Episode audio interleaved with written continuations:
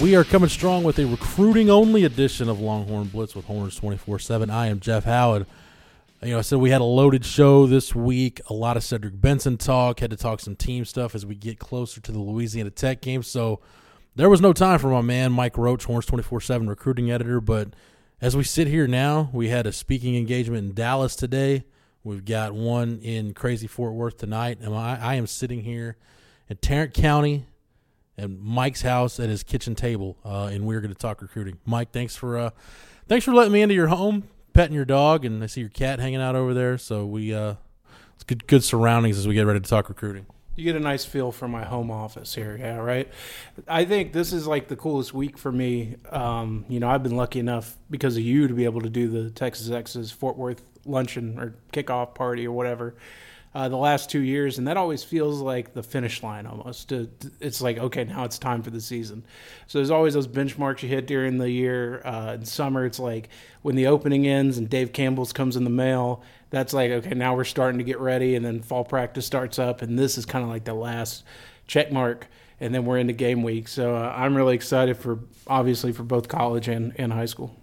So before Mike and I dive deep into recruiting, and we'll talk Quentin Johnston this week, we'll talk Xavier Alford, we'll talk what's left for 2020. We've covered that the last few podcasts, but now that we're really getting down to the nitty gritty, we'll talk 2020. And Mike's been on the road since fall practices started. It, it, people have a problem with that fall practices we're in August and there's nothing fall about the weather in Texas, but you Mike's seen some 21s and 22s that are of interest to Texas fans. So we'll get to as much of that as we can. Before we get into that, like I said, let's get some things out of the way. Thank you guys so much for continuing to support Longhorn Blitz, however you do it, whether you're getting the straight feed at Horns 24 7, if you're an Apple Podcast subscriber, Google Play, Stitcher, Spotify, however you're getting the show.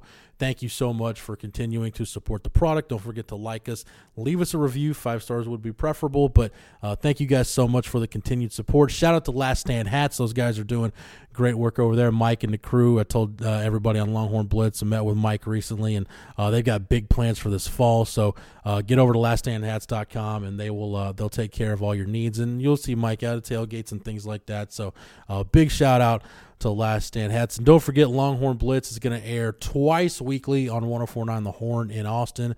You can stream that at hornfm.com or on the Horn app, which, if you've got the app, uh, you can also get uh, the audio call uh, for Texas football games with Craig Way, Roger Wallace, and Quan Cosby.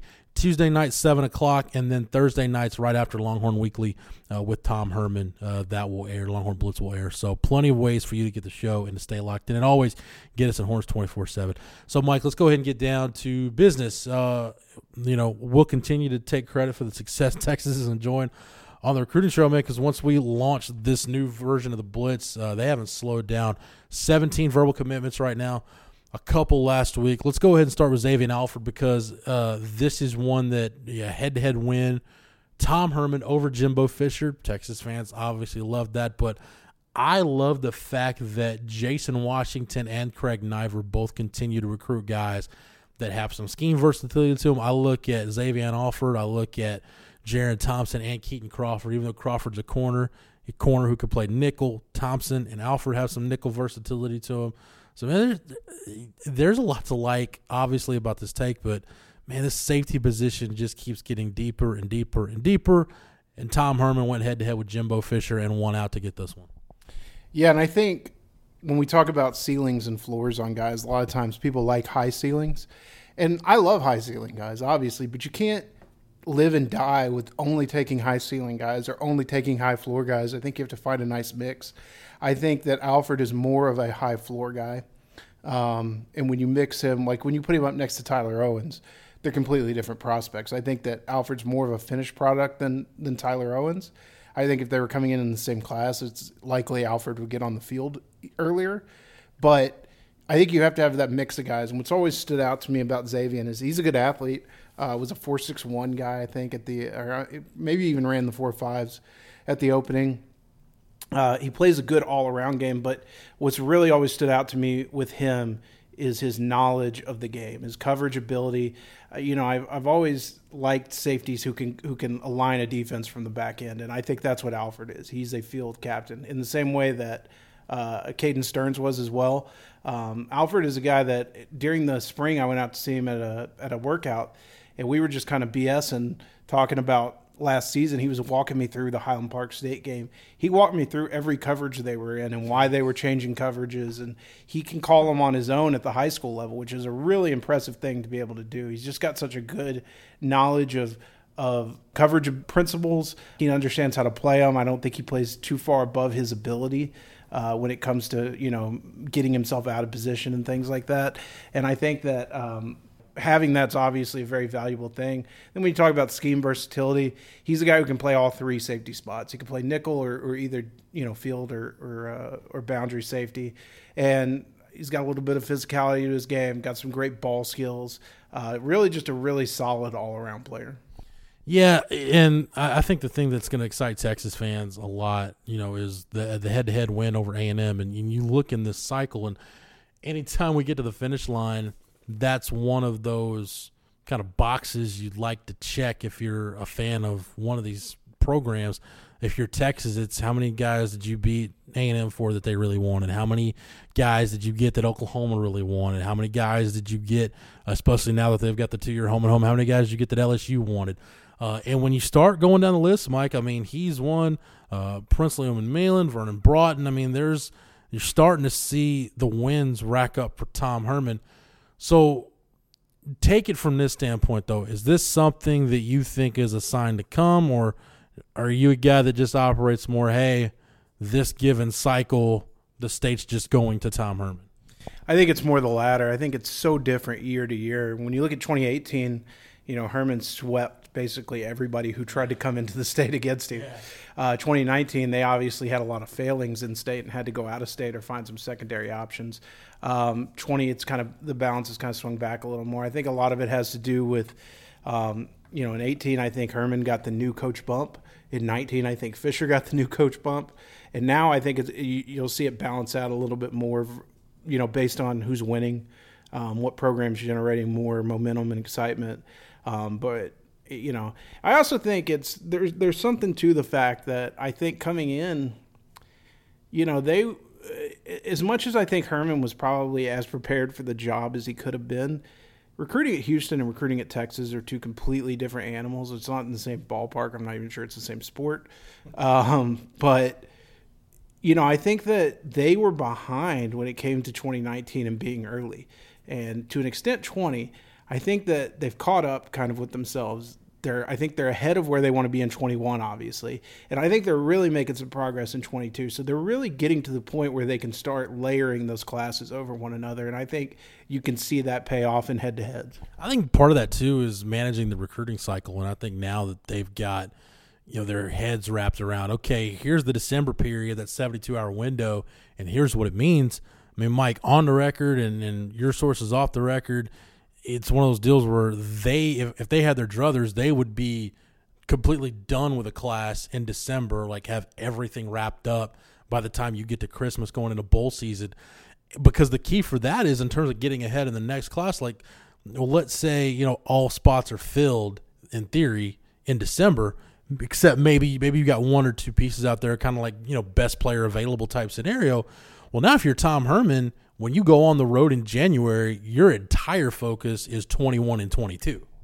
Yeah, you can still do the the very almost presidential thing of visiting the school and uh, seeing the commits and, and making them feel good doing their in homes. But your your real focus is working those 21s and 22s.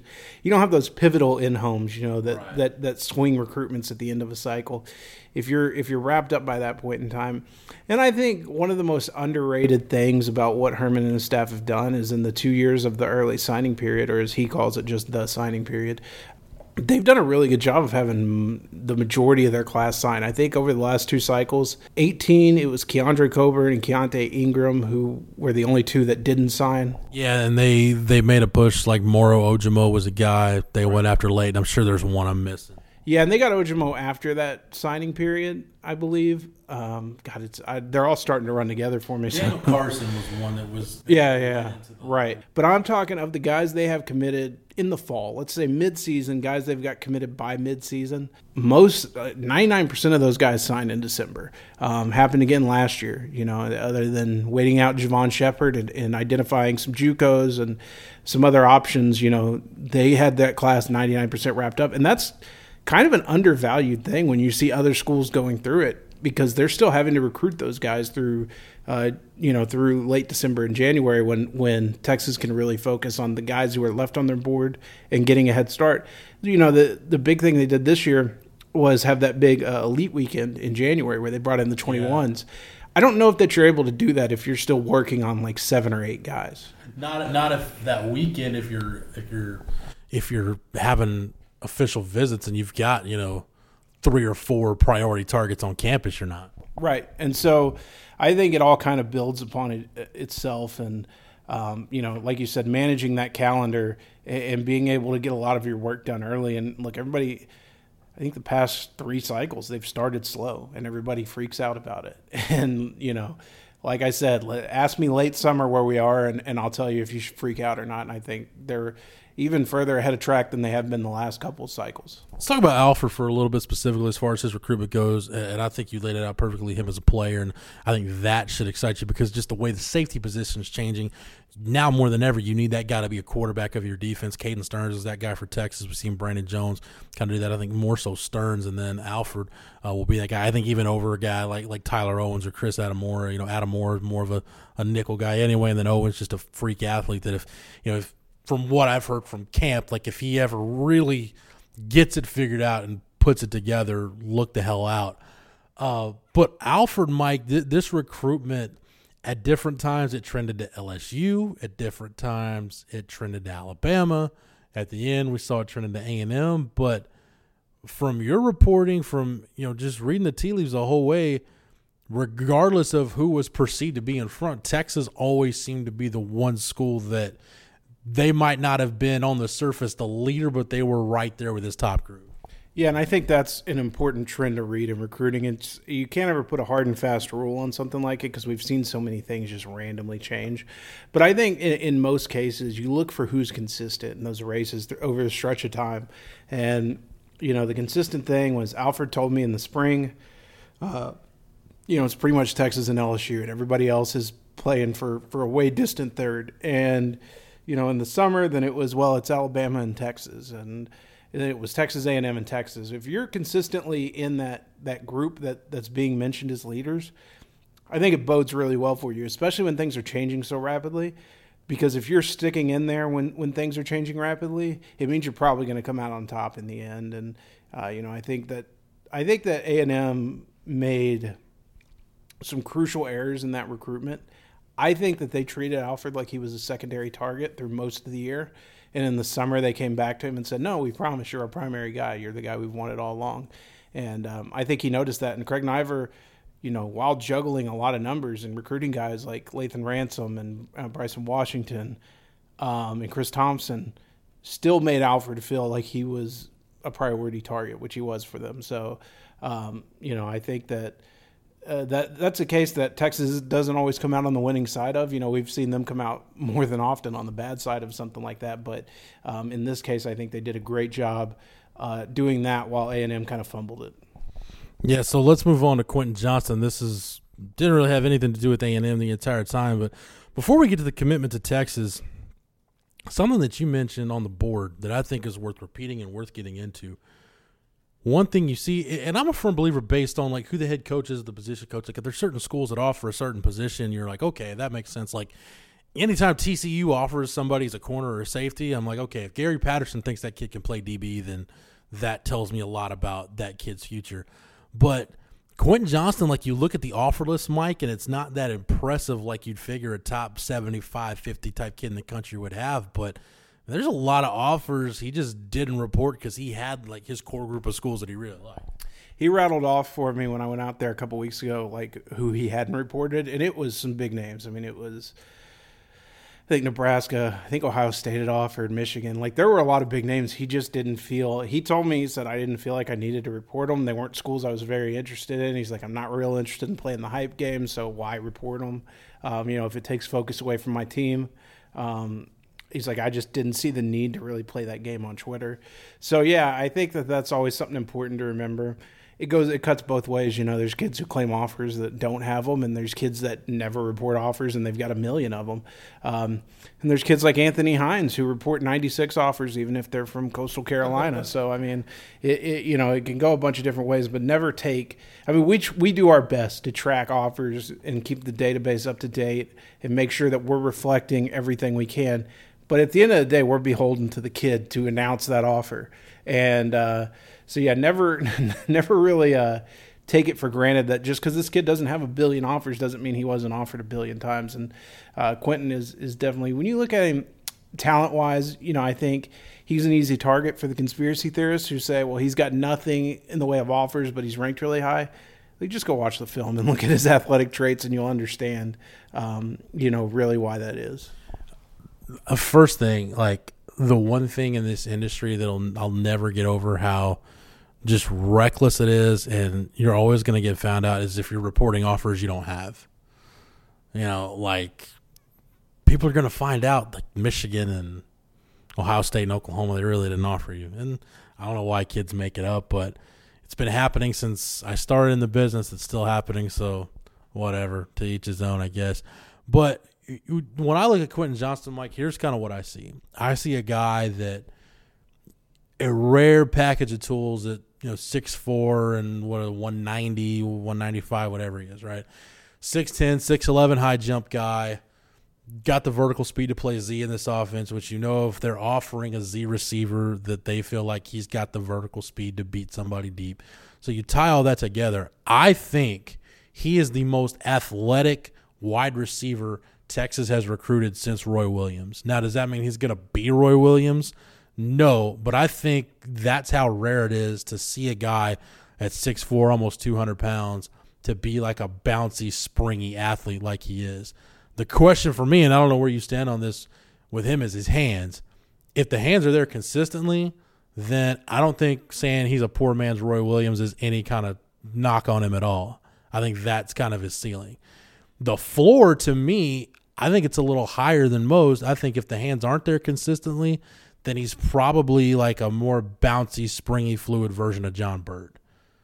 Yeah. So that's kind of where I fall on Quentin Johnston. I don't know where you do. Yeah, I would say you know you mentioned uh, my comp for him is is it, it's a high school comp because he hasn't played a down of college football yet. But I I thought he's Dylan Wright. I mean, this was Dylan Wright last year, a big, fluid, strong athlete who could jump, who could run, but just didn't have a lot of fundamental game about him. Now I think he's a little more polished than Dylan was. Um, I think he has a little more ability to get off the line than Dylan did. But that was mine for him. But you, when you said that, that you didn't think that, or you thought that he was the most athletic since Roy Williams, I tried to do a quick scan through my memory of, of past Longhorn receivers.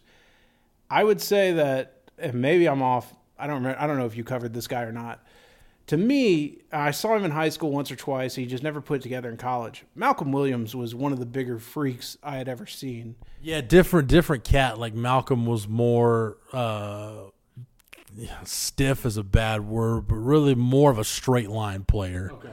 Yeah. Yeah, I saw. I just I, I have this image burned in my head of being at Texas Stadium and seeing him house this kickoff return against. Um, God, I want to say it was like Southlake in their heyday. Just I, it was one of the more freaky things I've ever seen. But he was a guy that kind of stood out to me. But yeah, I mean, the hands. I think it is a legitimate concern. I don't think it is as big of a concern as people make it out to be, um, if that makes sense. So, what I always say about Quentin is he kind of makes the the difficult look very easy, and he kind of makes the easy look very difficult. Um, and how many receivers have we seen do that? You know, I mean, if I think it's just it's sometimes it's concentration lapses. I don't think he has bad hands. I think it's it's just lapses in concentration sometimes. Um, and if that's the case, like a guy like John Burt, I just don't think you're ever going to be able to fix that. There's just something with his hands that's not there. Whereas I think with Quentin, it's obvious if he can go climb the ladder and make a one-handed catch, like his hands work, you know, and he can do what he needs to do with them. Um, Trust me, I, I co-host a podcast with Rod Babers. I, I know all about uh, I know all about bad hands. What a shot! Uh, And, and Rod Rod would admit he has bad hands. Anybody that listens to Blitz knows Rod will admit he has bad hands. Well, here, let me take a, sh- a short tangent. Um, so, Michael Huff, who is tied, I think, for the NCAA record in pick sixes. Um, I remember the, the, him making a run at that record in college. Uh, around his high school, there was a saying called Huff hands because he had such bad hands. So, I mean, I guess it doesn't always translate, but uh, yeah. So I think that it's just it's more, you know, sometimes some mental lapses, and he's still very much coming along. The thing I really like about him talking to his coaches is the work ethic. So Coach Stewart at Temple told me that Quentin came and his dad came in after their sophomore year, and he said, frankly, Quentin wasn't a contributor his sophomore year. And they sat down and said, what do we really need to do to get to this level we want to be? And he told him, you know, I need you to do this. I need you to develop your body in this way. I need you to develop your work habits in this way. He said, Quentin said, all right, took notes and went out and did it. And that's why he is where he is. Um, he talked about his hyper focus that he's one of the more hyper focused kids he's ever seen, and that when he's uh, doing football, he's all football, and then when football's over, he goes to basketball, and basketball is the only thing in the world he focuses on, and then he goes to track and, and high jumps, you know, damn near seven feet. So, um, really, to me, I think that's a kid. I, I always say with kids, if you're willing to put in the work, I think there's a lot of things that can be fixed. I think the biggest things that trip kids up is that um, they're not willing to put in the work and they can't develop those traits because they don't want to to put in the extra work to do it. So I think as long as that work ethic is there, it's it's um, something that can be fixed. So we've covered Johnston, we've covered Alford. All right, so we've covered Quentin Johnston, covered Xavier Alford. This podcast will be in production or maybe posted before the Joshua Eaton decision. Ty Jordan, Mike, I guess could happen at any point. Any point, yeah. Um, I, I Ty says he wants to go into the season. I think that that could happen, and I think it's likely something could happen before the season starts as well. Okay, so let's assume the rest of the dominoes fall the way they're projected to go. Right? Let's just look into the crystal ball. No pun intended. Uh, let's say Joshua Eaton's decision goes as expected, and he picks Texas. Let's say Ty Jordan at some point picks Texas, and you and I have talked about this. Like, I think anytime you're you're trying to build a running back stable and not kind of freak out the the top end runner you've got committed. To me, this is an easy sell to Bijan Robinson because yes, Ty Jordan can play running back, but you're really recruiting him for that age position. Yeah, and you find a guy who at least has the versatility, and you can tell one one thing and tell the. I mean, I, I hate to say it that way and sound like they're misleading, right. but you could tell Ty Jordan, yeah, of course you're a running back, and you could tell Bijan Robinson, no, he's a slot. I mean, it just kind of is what it is, and once they get to campus, it it tends to work itself out. You know, I think that a funny thing is I was talking to to somebody close to Ty, and they they said, well I wish you Texas writers would stop writing that he's a complimentary back to uh, to Bijan Robinson because that's upsetting him. And it's not. It's upsetting the person I was talking to more than him. Um, and uh, I said, well, he is. When we write complimentary, it doesn't mean that he's secondary. It means that you don't want to recruit two guys with the same skill sets. And if you've got kind of a bigger power back who's got some juice, and you and you get a, a smaller scat back type who is a legit sub 10 400 guy they those two things complement each other very well. So um, I, I just love his his versatility. The thing too is he is not just a scat back in that he's built like a little bowling ball. Um, looks fan i saw him the other day. He's like at 180 182 5'7 182 which is he's going to be able to drop pads. He's going to be hard to hit and he'll run up the middle. He'll he'll go between the tackles on you and uh, and create some physical runs. So I think that you can do a little bit of everything with him. Also, probably the best pass catching back in the state. Yeah, I think what you said, Mike, eh, just to kind of cover your bases there, um, and not to say that there's anything you know deceptive or shady going on in the way Texas is approaching this, but you, recruit Ty Jordan in theory to play H, but if he's at age, and let's say you've got like a run of you know injuries, like knock on wood, like we've seen in camp right now with Keaontay Ingram being on the shelf, Kirk Johnson's out. Well, then that's an easy move. You don't have to wonder, well, what's our break like right now the, for the staff it's the the break glass in case of emergency plan is well I guess you got to get Jake Smith some run. No, if if that happens now you've got a guy in Ty Jordan, great, move him to tailback and just keep rolling. Yeah, and also you could do some two back stuff with them. Yeah. Um, you know, getting more speed out on the field. I think the question we got this at lunch today in our lunch bunch meeting is how do you replace little Jordan Humphrey? Your answer was great. You don't. But what you can do is you could attack it a few different ways. And so by getting more speed on the field and being able to space the field out more, you give yourself a lot more options. And so, you know, I mean, if you're looking up and you've got Jordan Whittington, who I don't know what any time speed he's ever had is, but he's obviously can run. Yeah. Um, Jake Smith, and you've got Ty Jordan, and you've got, uh, I guess Duvernay wouldn't be on the field. He's a senior this year. But you know what I mean.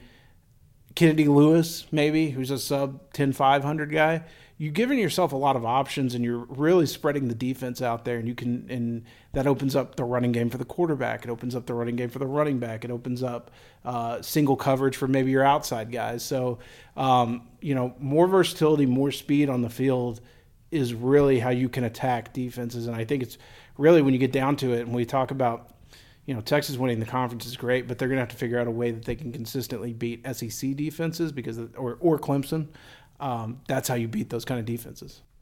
Yeah, I agree. And you know, Whittington, I think you'll see him move around a little bit. Smith, uh, I would temper expectations, especially early in his true freshman year, just on how much he'll be used in terms of like moving him around all over the field. But I agree with you 100, percent man. I think you can be really dynamic and you know show one personnel group, and like you can have Smith, Whittington, and hypothetically Ty Jordan on the field together and start in like a 20- personnel grouping and then you're in an empty set or you're show 10 personnel and it doesn't it doesn't impact really anything you can do with that personnel grouping on the field. It just makes your offense so much more diverse and anybody that listens to the blitz regularly knows we talk about it all the time. You're venturing more and more into an era of positionless football and just trying to be more dynamic trying to be more wide open trying to create matchups guys like Ty Jordan is how you do it. So, but let's say Ty Jordan gets in the boat at some point. Joshua Eaton, the Friday decision happens, and he's at Texas. That that leaves Texas with 19. At that point, you're probably down to what your last four, maybe five spots in the class. Yeah, uh, yeah, four to five, I think. Uh, you know, and then we kind of know who those guys are. It's kind of a weird year, and it will probably something will happen in the fall, and it'll be completely different board, and um, where there'll be more numbers. And but I'm really anticipating not doing a ton of work down the stretch, you know, um, because it seems like they've kind of got everybody done, and we know who else is on the board. There's not. I don't feel like there's going to be anybody really pop up during the season that that they're suddenly in the mix for. Um, you think linebacker could be one of those spots? Because I know like Josh White, the LSU commit, is a guy that's out there, but I could see Todd Orlando like just kind of monitoring some guys, and maybe maybe it's a JUCO guy. I don't know, but maybe there's just something that pops up and he has to have. But I think you know, looking at the depth chart, though, I mean, they're kind of in a good spot because it seems like they they like what they've gotten out of Marcus Tillman. They like what they've gotten out of Juwan Mitchell.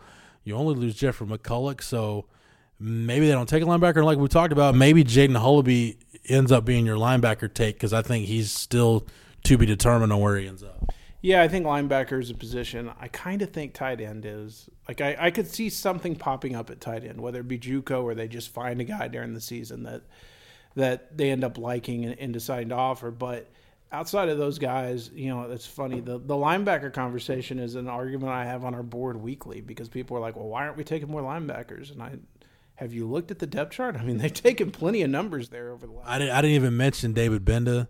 Uh, if if you if you get De'Gabriel Floyd back, yeah. Caleb Johnson's there. Um, I mean, there's there's bodies, there's numbers. So I think they would absolutely take Josh White, um, but they're going to have to work to flip him. And um, I think I could see a scenario where Orlando has a, a list of names that he's looking for senior film on, and if if somebody checks the boxes, they get an offer. But in the end, I really think we kind of know who the board is. So, um, you know, with that's the case, you're looking at filling out the receiver group, and that's probably uh, Javian Hester and LV Bunkley Shelton. Um, maybe Jaxon Smith uh, Njigba joins that group if Texas can make a little hay there and pull him away from Ohio State. Um, on the defensive line, Alfred Collins probably the biggest target on the board uh, left, and then really after Eaton and you know maybe whatever you do at linebacker, it's kind of it. Yeah. So really, like we said, if if Eaton ends up in the fold, Ty Jordan ends up in the fold, uh, that's really you. Let's say if twenty three is the number, that leaves you with four spots. That's Alfred Collins, two receivers, and then either a linebacker or, like I said, I think I think you always leave yourself room for if something comes along that just falls in your lap and it's too good to pass up. You know, I go back to the 2010 class where, where they were t- kind of debating on whether or not to take a receiver, and this just shows you like how some of these situations can end up really helping you in the end. And they're like, well, do we take a receiver? Do we have a number? And then it just so happened like it ends up, hey, if you can get Mike Davis on your campus, he's going to flip, and boom, it happened, and that ended up saving a receiver class that just was at the end of the day not really good. He had attrition and all kinds of different stuff happened. DeMarco Cobbs ended up playing like nine positions other than wide receiver during his time at Texas. So yeah, but that's that's the kind of stuff you're basically kind of best available. Mike, are you like I know you were you've been very vocal that you expected kind of that Sugar Bowl bump to happen at some point. Are you surprised that the wave was this strong though? Like where it was just this rush of commitments. It seemed like, and I know like I do think people tend to freak out way too much in April and May. But it just seemed like, man, we got after like right after the Fourth of July, and it was just boom all the way to the start of the season. I think that I probably anticipated some of those decisions to come earlier in the year, is what it was. And I think that just with the nature of recruiting, they got pushed back. And so what happened was everybody, it's different every year. Sometimes guys all want to go in the spring, sometimes they want to wait till the fall. It seemed like this year, everybody wanted to get their decision out of the way in the summer. And so they took their visits, and really, for the most part, the guys they landed were guys I expected them to land or, or at least be a, a, a finalist for. And so the bump, you know, it, it was very frustrating my first couple months on the job, just not being able to report any good. I felt I felt so bad because like you know the conversations Mike and I have. I'm like, dude, you're doing a good job. Like you can't make these kids commit and just make up news. Right, and so it was, and it started off so good, right? Like getting uh, you had Card and then getting Parr last fall and Majors jumped in the in January and then you got Garth and it's like all right we've got I mean hell how when's the last time Texas has built most of their offensive line class before April uh, done done it in a smart way very rarely right you know what I mean but the, at least under Herman and even under Strong it seemed like they were chasing guys late into the fall to try to fill out an offensive line class and so it felt good there and then it just kind of screeched to a halt but you know. Yeah, I mean, other than other than you go back to like that 16 offensive line class, right? Like other than Tope was what Tope was in the spring, right? If I remember right, like an April May deal. And man, I think it was dry in the O line until Denzel Okafor, like right before Thanksgiving. And that was the year that they filled out like their entire class on signing day, basically. Yeah, like Delance was later. Uh, Shackelford like was supposed to Shackelford supposed to enroll at K State, and basically ends up taking an OV to Texas and like doesn't leave, just goes back and picks up his bag and comes back, and then uh, the Patrick Hudson thing later that summer. But yeah, I mean it's it's it's it's been a different deal this cycle. Yeah, so I mean, I, I kind of expected a lot of those decisions earlier. They just came in the summer. The timing is is something hard to account for. Um, never asked me to 100% solidify like this is what a kid is going to do at this time because they're never on time for anything. You know, I mean, how many even just look at announcements. How many times have we been told a kid tweets like, uh, "This Friday, 2 p.m." and then it's like 2:45 and the video drops. You know, I tell my wife all the time, I'm in a business where I'm constantly being held hostage by 18 year olds, and we can't go to dinner because I got to wait on this list. Yeah, it's uh, that you know from my time covering recruiting, and it just shows you how much it's changed in like you know what was the last really full cycle I did it probably like 13 I think was probably the last full cycle I was really engulfed in it uh, the recruiting video was not prevalent in that cycle, so it's it's just been one of those. But like we said, man, usually when the video gets bumped back, usually that's a good thing for Texas. Yeah, it has been this year for sure. Um, like was was Chris Thompson's on time, or did he bump that back? It was on time. See, so if a kid is scheduled to announce and bumps it back, and you hear from Mike that the video is still in the editing process, it's probably it probably means good news is on the way. Yeah. Right now, that seems to be the trend, um, and so I guess if I got to wait a little longer for it to be done, it's it's good news for Texas fans and better for my job and, and all those sorts of things. So let's talk some 21s uh, and 22s before we get out of here, Mike. 21, uh, we've missed a couple of commitments because, gosh, everything just came so hard and so fast for that 20 class. Uh, but Billy Bowman's a guy that both of us like. Uh, I, I don't know if he's a slot, if he's a nickel, if he's a safety whatever. He's just one of those guys that you take and you figure out the rest later. I know you were at Denton Ryan uh, a few days ago. What what you, what's your take on Billy Bowman? I don't know how much you took from seeing him practice, but just the kind of kid Texas is getting, the kind of players. I, I Denton Ryan is one of those programs, and I'm sure you saw you know Coach Henning and that staff doing their thing, and whether it was Joey Florence when he was running that program. I like taking kids from Ryan because to me, Ryan kids really, they, number one, they understand ball. You know they'll be well coached, and two, they know how to work hard.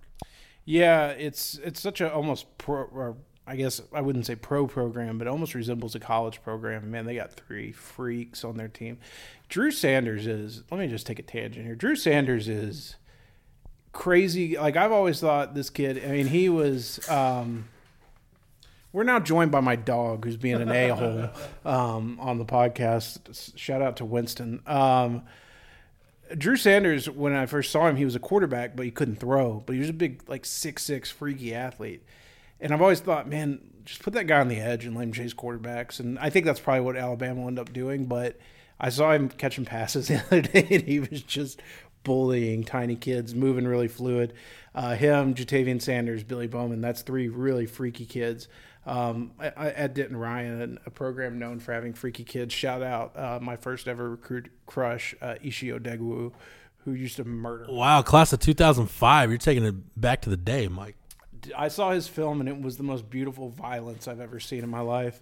I mean, it was CTE for like five minutes, and I don't. I hate that he never worked out at Texas because I would have told you this guy's going to be a ten year All Pro uh, in the NFL. Yeah, if I remember right, though, like Ishie's issues, I think at Texas were just injury related. It wasn't you know talent issues. Just he couldn't couldn't stay healthy. Well, when you play his style of ball, that happens. But Billy is um, dynamic in that he's a slot guy who could take it um, for a touchdown at any time. He can go deep uh, from the outside, but I really love him at safety. And Texas is really uh, short on safeties in 21 as of right now. I mean, obviously, there are going to be guys that emerge this fall that'll become new names and all that. But uh, for right now, the safety class looks pretty thin. And so I think Texas having him on board, um, I really love his upside. At I think he's like Alford in that he can play any of the safety positions or nickel. Plus, I mean, and you look on offense. I mean, whether it's I know Teddy Knox is a guy they like a lot. JoJo Earle is a name that you'll hear a lot. Man, the slot position in 21 in state gets pretty deep when you start going down the list. That's a great point. Is that the H is loaded, which is probably what he would play if he was going to play offense, and safety is thin. So if you've got a guy there that can play safety, and you think his best upside is at safety, which I do, I, I see him being on the defensive side of the ball um, especially you know feeling good about like guys like JoJo Earle and there's others out there. I mean, there's uh, this is probably the year that the H has been the most loaded. I know Herman really struggled to find guys in the first couple cycles outside of Jake Smith. You know, the first year was marred with. Uh, uh, I can't remember the kid's name. Justin Watkins. Jeez, oh, yeah. and uh, chasing Jaylen Waddle and having Rondale Moore for a period of time, and it was just like, are there any slots in state, you know, that other than Jaylen Waddle? Um, and then you know, last year obviously they found Smith, which was great, but there weren't a lot of options there either. So this is the, and this year not a ton of options. I mean, I don't know that they're going to sign a true H this year. Um, so really, you know, 21 is is the year that it looks like there's a bounty of them. So. Um, again, when you recruit to that positional versatility and you recruit athletes who can play both ways and um, can legitimately play both ways. I mean, there's a lot of guys that I think schools take and then try to put them into a position because they think they can project there. Billy Bowman will play just about every down at safety and every down at receiver this year. Um, so he'll have the experience. He's done it for the last two years as well. Um, and really a guy that I think is going to help with um, Ja'Tavion Sanders. In fact, here is a, a little nugget for the Blitz. Ooh, we get a little little insider nugget. And it's not going to be that insider, but because um, you'll see it before you hear it. But uh, I've received some information today that makes me feel very good about Texas landing Ja'Tavion Sanders in the near future. So by the time you hear this, there will probably be a crystal ball pick in for Ja'Tavion Sanders. Hey, keep an eye out for that. Uh, no, that's good stuff, Mike. Let's. Uh, I know twenty ones. You've been on the road for a little bit. Uh, let's start with the Brockermeyers because I know you were at All Saints and Tommy Brockermeyer and James Brockermeyer are obviously a hot topic. Anytime you talk about twenty one recruiting, it doesn't take long for somebody to go, well, what's going on with the Brockermeyers? Where are things at with the Brockermeyers? You were at All Saints. Uh, you got you've got pretty good information into this recruitment. I mean, your take, and you can correct me if I'm wrong if I'm putting words in your mouth. Yes, if you're Texas, you can feel good about it, but it's not a slam dunk. I don't know that if their last name wasn't Brockermeyer, that Texas would be in the picture. If I if just the way they look at the process, because their process is who really cares about offensive line? Which programs out there? Which is, you know, you look at the list of schools that they really like outside of Texas, and it's Iowa, it's Michigan, it's Alabama, it's Clemson, and it's Notre Dame, which are five schools that I would say really care about offensive line. They're schools that develop their offensive linemen into pros. Um, they're guys that that really just kind of breed success there, and I think that that's what they're looking for. Um, now, of course, because they are Brockermeyers, Texas is always going to be in the picture, and I think Texas is in the lead. I, I don't. I, people freak out if you tell them anything other than yeah, it's absolutely going to happen, but I want to those guys are getting tired of people telling them that they're going to Texas because their names are Brockermeyers. I try to lay off of it um, because I don't want them to see me every time go, okay, here comes Mike. He's going to ask us a bunch of questions about Texas. Right. Like, I'll get them in there, but I'm trying to get a full scope view of this recruitment. Um, I think I've kind of engendered myself to the family pretty well that I've, I've got some privileged information there. Um, and so when I speak on it, I'm, I'm speaking from a position of, uh, hey, I'm hearing this from a lot of people who are very important to the decision process. And what I was told was, and I, uh, shit, I said it on the board, so I'll say it here. I was told directly from their father, Blake Brockermeyer, who I'm sure won't be won't mind being quoted on this, um, that you know Clemson is a very a school that has they have a lot of interest in, and why wouldn't you? You know, Alabama is a school that they have a lot of interest in, and why wouldn't you? Um, and that if both of those schools really get involved for James, um, it's going to get very interesting for Texas. And that's not to say that that it's a slam dunk either way. All I'm saying is don't pencil these two in just because of who they are and who their last name is. Um, I think that it's these guys are, are, very individualistic. I think that Blake looks at it as it's their decision. And I think Blake wants what's best for them in their future and their NFL future you know, if they're fortunate enough to make it to the next level. Now, that said, those guys are going to be at Texas just about as often as they can be. Um, and so I think that like they'll be there for the LSU game. They're actually they have a game in Austin that Friday night. So if anybody's in town to see the LSU game and you want to see the Brockermeyers, they're playing Austin Regents the Friday night before uh, the LSU game. Tom, Tommy's not playing right because of the yeah, shoulder issue. That's, that's, right. I forgot to mention that Tommy is is injured and will, will probably miss a good portion of the season. Um, James will be playing though, and so you can go see James uh, against Austin Regents on that Friday night. Uh, but then they're going to stay in town overnight and uh, come see the game. Obviously, they got a brother there. They're like fourth generation Longhorns or something. Like, there's a lot of advantages there. But I, I man, the thing I've learned this year, and here's an interesting idea I have. I'm going to write later in the year.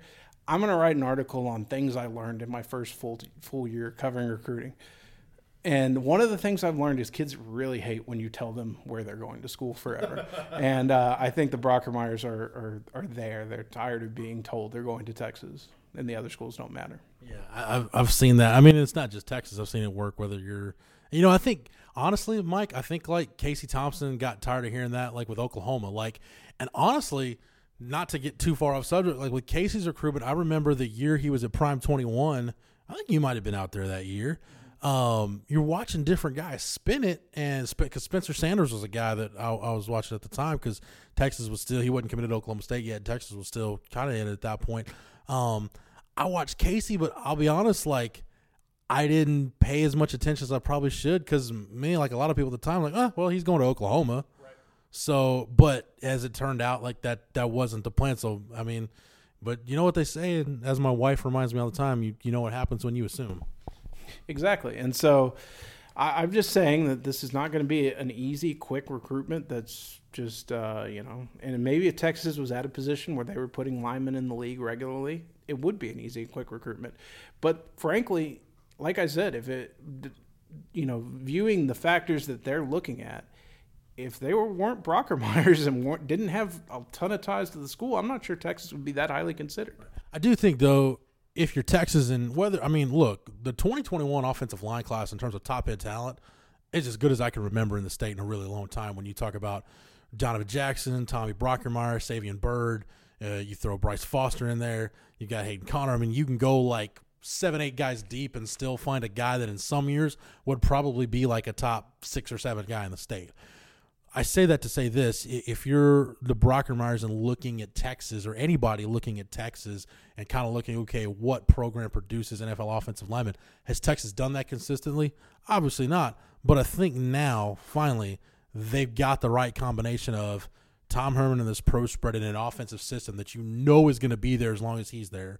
You've got an offensive line coach and Herb Hand who, Mike, you've talked to guys that understand ball better than either of us will, guys that have you know forgotten more ball than we know. Those types of guys speak highly about what Herb Hand in terms of he knows what he's doing, and take a shot because I'm saying this again. The player development aspect and Yancy McKnight just being a complete game changer, like those three aspects. Texas has a situation now; it's more conducive to produce an offensive lineman than they've had. I don't know, maybe since like the mid 2000s when it was kind of the right combination of zone read and really good talent, and you know everything came together. They were able to redshirt some guys, and kind of the dominoes fell into place. Yeah, and you look at a guy like Sam Cosmi, who, if he continues on his trend, it's very possible he's a first or second round pick in in two years. Um, you know, who else on that line? I think Shackelford will probably get a look in the NFL. I'm not sure he'll be highly drafted, but I think he's a guy that looks like he could maybe. Parker Braun, Parker Braun, I think is the guy that's going to get some looks. Um, you know, maybe Junior Angilau. I, I, of of those guys, I think he's probably got the most potential, especially you know when you look at because I mean as a Cowboys fan, as much as they've put into the offensive line, I kind of try to follow those trends as much as I can, and you know when teams are putting a premium on guys like Aaron Donald, in turn, you have to put a premium on centers and guards. So mean, I think we, we are seeing more guards now go in the first and second round than I can ever remember. Uh, so I think Angilau's got a chance there. I mean, Derek Kerstetter to me is a guy, Mike, that as he continues to physically develop, I think they're going to be like smart kid. You know, started a bunch of games at Texas and can play. You know, he won't be a tackle at the next level, but can be a center guard swing guy. And you've got, you know, if you're fighting for a roster spot, that position flexibility helps out. So we say all that to say this: like if you're looking at the big picture for the Texas offensive line, and I wrote this a couple of weeks ago, it's finally at the point where you can legitimately say the arrow is pointing up and they've got some room to grow. Yeah, and even like when Connor Williams was on the line, we all knew like, okay, this kid's going to get, he'll be the one that breaks the curse and he'll go drafted high. But when you looked at the rest of that line, you couldn't say that, you know, who else on this line is going to do that. And so, um, speaking of that, like the 2016 offensive line, you know, Kent Perkins just retired. I saw that. Yeah, him and um, Christian Westerman retired in back to back days for the Bengals. What might have been? that could have been. They could have been line mates, right? I can't remember when. Christian yeah, because Westerman, Westerman was class of eleven, uh, and then Perkins was thirteen. Yeah, so I just those names were blast from the past. I kind of forgot. And I also saw like Trey Hopkins actually like got a starting job again somewhere, and I was just like, oh wow, I totally forgot about his name as well. But uh, yeah, I mean, it's um, like I said, you know the the trend is up, and that's obviously good news. It's not probably going to be up quick enough to start swinging 21 guys if that's what they're interested in. But you know, luckily, you have the ties, and I think too many times like. Texas has, has, signed a lot of legacy kids. I'm not sure a lot of their legacy kids have ever been this highly rated as Tommy is. Whereas I think A&M probably benefits more from some sort of legacy in their family um, than Texas has with higher rated kids. Um, and so you know, this is one where it's all right. Feel good about using uh, those those ties and those natural, um, you know, kind of advantages that you have, and, uh, and, and go to work on that. I think in the end, I I would still be mildly surprised if Texas didn't win them both. But I'm I'm saying that it's not a done deal. So, Mike, any other 21s? We haven't really talked Derek Harris Jr. as we get ready to wrap this thing up, uh, and just that 21 class in general. Any thoughts on uh, Derek Harris, or is anything in 21 right now? Um, yeah, uh, Derek Harris. We should give him his due. I mean, just a really good looking prospect, well built.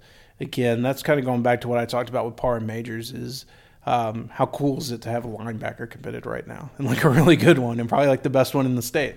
Um, you know, that's just such a position that's been so bare for years that. Uh, you know, a lot of people I think project Derek to be a B backer. I could see him fitting inside at Rover Mac, and I think he's got a lot of versatility to his game. Um, and I think that like the H position, uh, B backer is strong in 21. There's a lot of candidates there. I think Ja'Tavion Sanders could fit there. I think Landon Jackson maybe could fit there depending on how he develops. Clayton Smith fits there. So they're going to have their shot with a lot of guys at that position. And um, so I think you can do a lot of versatile stuff with Derek Harris. Just a really mean, nasty player.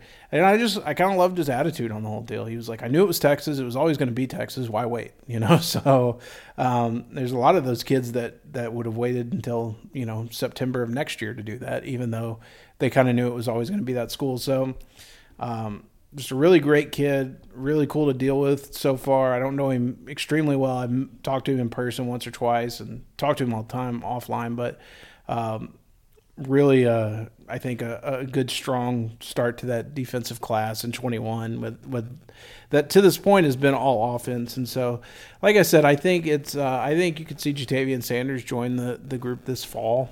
Um, and man, if they can, I always say this feels like we end every podcast this way, but like if they can win, it just it's going to keep rolling, you know, especially with the start that they have. So, um, you know, it's going to depend on the season. That LSU game will be huge, but uh, yeah, so I, things are looking really good in 21. And like I mentioned, I think they got a good jump at 22, especially with a guy like Jadarian Price, who was named the, the top player in the state by 20. Yeah, no, no, real quick. Price is a kid that I, I think it, it running back usually is one of those positions where you can tell pretty early if a guy's going to be something.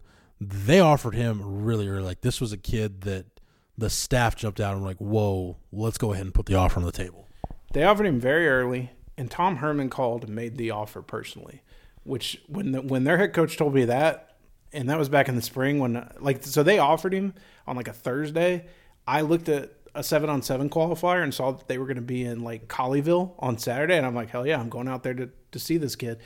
He doesn't answer the phone. He doesn't do Twitter really, so it's like you have to like hammer that to get in good with him and to be where I want to be. He's got to see me early and often and know who I am when he sees me. So like I wanted to go out there and make that you know introduction and uh, got to talking to his coach Chad Rogers, one of the best uh, coaches in the state.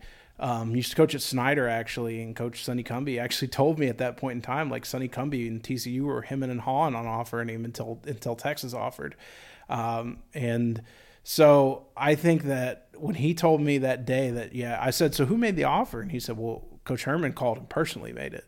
Um, that really stuck out to me. That's one that I was like, okay, this is a kid that they really love. It's not like we're going to throw this offer out there early. It's a kid that they really love. And the funny thing is, maybe this is just in my mind, but I can really tell who the staff likes when I tweet about them and who on the staff likes my tweets. When I went out to Denison, the, damn near the entire staff was liking every tweet I was putting out about him. Yeah. So they obviously love that kid. He's a, again, a, a, he's not a, he, he may be a five star running back when he's a senior. He won't have the attitude of it unless recruiting totally changes him. But his, I don't think his coaches are going to let him. And he is a kid that doesn't really want to talk about recruiting. He's very much about his team. And, um, you know, he was, he said the coolest thing about the whole process was that he's going to have three years to be highly recruited. And that's going to get his teammates a lot of looks uh, from college coaches over the next three years when they come out to see him. You love a kid like that. And so getting in early for him, I think they've got him on campus twice since that time. Um, it's a long time until he decides, and there's a lot of factors, but you know, getting that early start is good to see because there's a lot of times that we've sat and said, how come they haven't offered this kid? And yeah. I think they're getting better at that. Uh, anybody that's interested, I do believe, I could be wrong on this, but I do believe uh, Sherman and Denison. I think that's going to be a Fox Southwest game the first Friday of the football season. The uh, the Battle of the Axe. Uh, that's a, a, really good tradition in, in, high school football. So if you get a chance to, I think it's Mason and Wall on Thursday, and then Sherman Denison on Friday if you're a uh, if you've got Fox Southwest on your cable or satellite provider. Uh, Mike, anything else from the road? I know you went and saw Camar Wheaton. I don't know where else you went, but just anything else you want to add before we close this down on 21 or 22. I also went out to West Mesquite, but I think we've talked about Ty in depth. Um, no, I think that's pretty much it. Uh, I can say um, this is the first week I'll be able to say it. I guess I could say it next week too, since we'll record before Friday. But I will be on the road. Uh, very excited for the high school season. Um, I'm in a weird new place now in the full time role because I didn't do a lot of Saturday games when I was part time, and now I've got a couple Saturday games planned, and so I'm trying to figure out how to work those around Texas games. But like, I will miss the Louisiana Tech game so Friday night, um, for anybody who's interested, I will be at Bastrop Cedar Creek versus Austin Reagan to see Alfred Collins.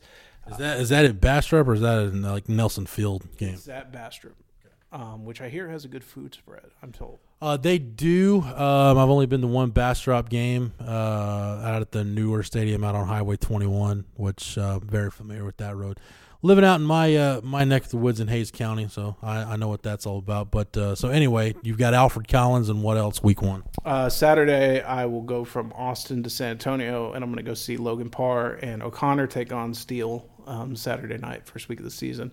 Steele is one of my favorite programs. Jalen Jones, even though people expect me to hate him because he's an A and M uh, commit. I really is one of the kids I love most. His family was awesome to me the entire process. They treat me like family whenever I see them. So I told him I'm going to catch a game in your last season, and you know happens to be that they they play Parr and O'Connor, and that made it perfect. I love the coaching staff at Steele and their program. Love going to see Logan Parr. So and making it a Saturday game a lot easier for me to get to and, and see. So really excited about week one. Then week two will be really in full swing. I can't find a Thursday night game yet in Dallas, and that's really bothering me because it seems like the first Thursday night of the season I'm gonna be sitting at home, and I don't really want to do that. I'd rather be at a game, but there's just nobody playing that I really need to go see.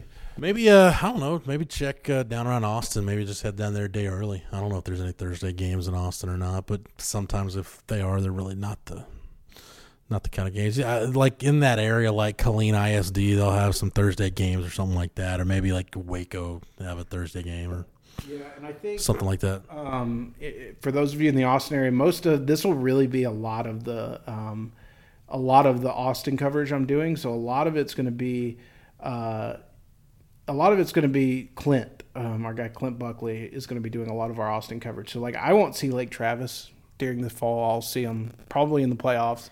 I won't see Manor. I'm going to go see Collins because I want to see him in person. Um, but uh, Clint is is going to be our guy in Austin, so he'll mostly be out at games. All right. Well, Mike, I think it's uh, about time to shut it down. Any last parting shots before we go?